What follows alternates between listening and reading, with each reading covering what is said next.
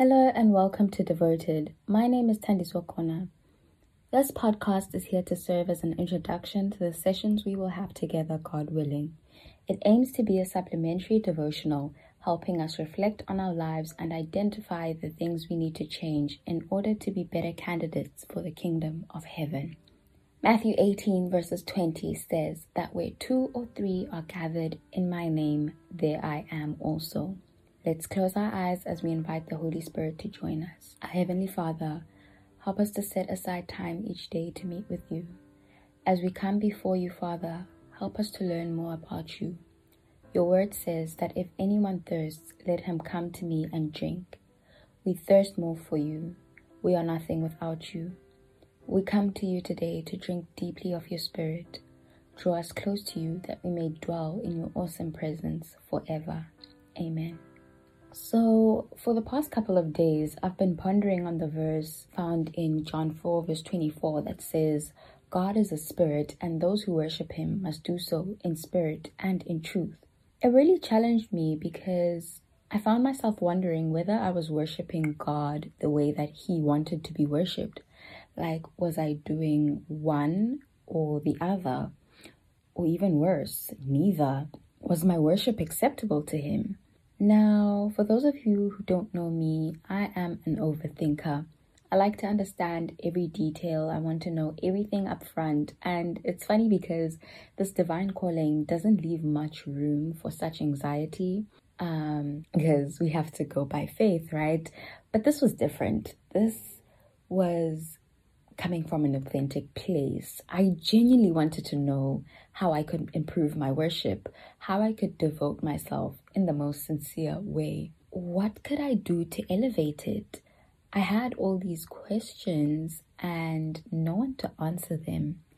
In fact, I was actually scared of asking because I felt like it was something I was supposed to know. And so I had to ask the all knowing. I remember just praying to him, asking for him to reveal his truth to me because I wanted to worship him in spirit and in truth. And so he needed to tell me what that meant. I didn't want anyone else to tell me what they thought it meant. I wanted the truth. John 17 says, Sanctify them through your truth. Your word is true. If our worship is to be true, it should always be biblical.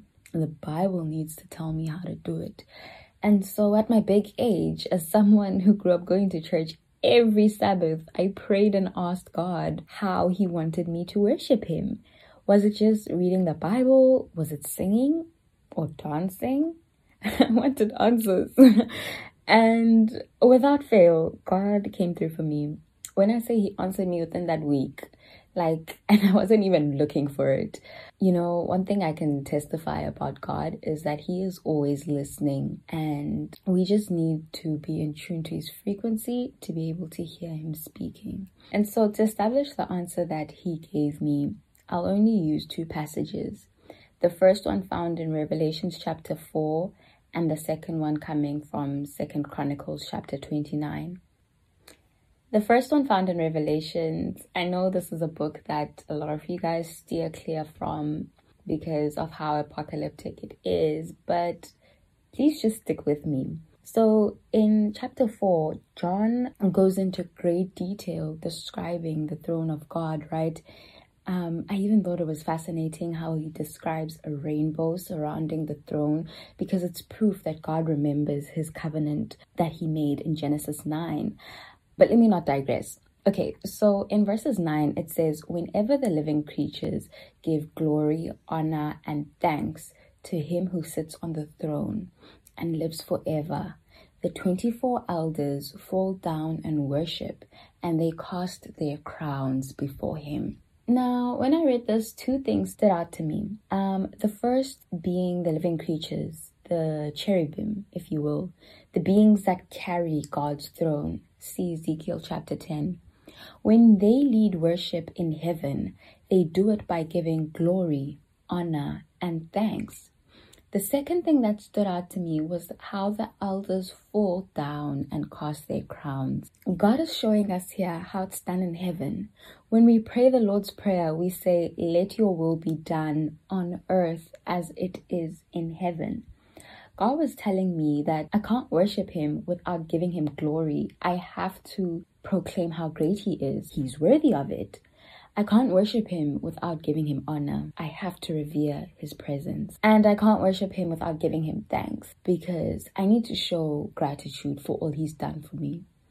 And when doing so, I need to bow myself in the presence of the Most High and give up my crown. And now we know that God has called us to be kings and priests to Him, right? And we know that anyone who wears a crown is a king, right? And kings generally have kingdoms. And so essentially what's going on here is that what the elders are doing is that they are handing over their kingdoms to God. They're handing over what they have rule over to God. And I thought that was so profound. Um, and that we need to do the same thing. We need to give over our kingdoms to God. We need to give over our homes and our business and anything really that we own has to be given to Him first, you know. Um, the last passage I'd like us to look at is found in Second Chronicles chapter 29. Okay, so this chapter goes into detail about Hezekiah becoming the king of Judah, the Levites cleansing the temple, and Hezekiah rededicating the temple. So verses 26 to 28 says So the Levites stood ready with David's instruments and the priests with their trumpets. Hezekiah gave the order to sacrifice the burnt offering on the altar. As the offering began, the singing to the Lord began also, accompanied by trumpets and the instruments of the king of Israel. The whole assembly bowed in worship, while the musicians played, the trumpets sounded. All this continued until the sacrifice of the burnt offering was completed. Now, this element of worship is easy to miss. I used to think that singing worship songs meant that I was worshiping. But this passage says the complete opposite. It actually sheds light on the entire process. Okay, so we see here that music is not the primary focus of worship. It accompanied worship. The focus is on the burnt offering or the sacrifice, if you will, the death of the animal, the death of the lamb is what everyone's attention is on. The entire ceremony starts and ends when the burnt offering starts and is complete, you know. Um, the music is there to assist worship and so we need to be careful of worshiping music instead of worshiping God. When we enter the Almighty's presence, what are we thinking about? Is it how great the music is, how good the music makes us feel, how mesmerizing the soloist's voice is when they hit the high notes? Do we get annoyed when they don't sing our favorite songs? If any of these thoughts cross your mind, Today is the day you need to change the way you approach worship. Remember how the cherubim lead worship in heaven. When they declare the holiness of God, the elders bow down and worship. Satan was a cherub. See Ezekiel 28 verses 13 to 18 and Isaiah chapter 14. Satan knows exactly how to lead worship. In fact, he's an expert at musical instruments. He can manipulate worship through music. There's a fine line between using music to worship music and using music to worship God. We don't worship music, we worship God. God frees us, not music. We should not allow the music to dictate our worship because then that means something else is in control and that spirit has another agenda because music then becomes something you do to satisfy yourself, doing something you enjoy rather than giving glory to God. The enemy has now tricked you into worshiping Him and you don't even know the difference. We don't give glory to music, we don't revere music, we don't give thanks to music. That's what Satan did. He had a wonderful opportunity to worship God and he ended up worshiping himself. He had the opportunity to lift God on the throne and he decided to set his throne above God's. When you worship, focus on the lamb being slain. Focus on Jesus literally dying on the cross for you. And focus on him conquering death and rising again. Focus on Him promising to return to bring you to where He is. Then you can begin to experience true worship. Just to recap, if you want to worship God in spirit and in truth, we have to do it the way that He wants it to be done, as stated in His Word. He is our deliverer, and so we worship Him alone in the way that He has commanded us to. His word shows us what is done in heaven, and so it's our job to do His will here on earth. While we do so, we need to be mindful not to slip into the traps the enemy has set for us. Our focus must always remain on Jesus, the author and the finisher of our faith. Dear Jesus, may the Holy Spirit show us the way as we devote ourselves to you once more.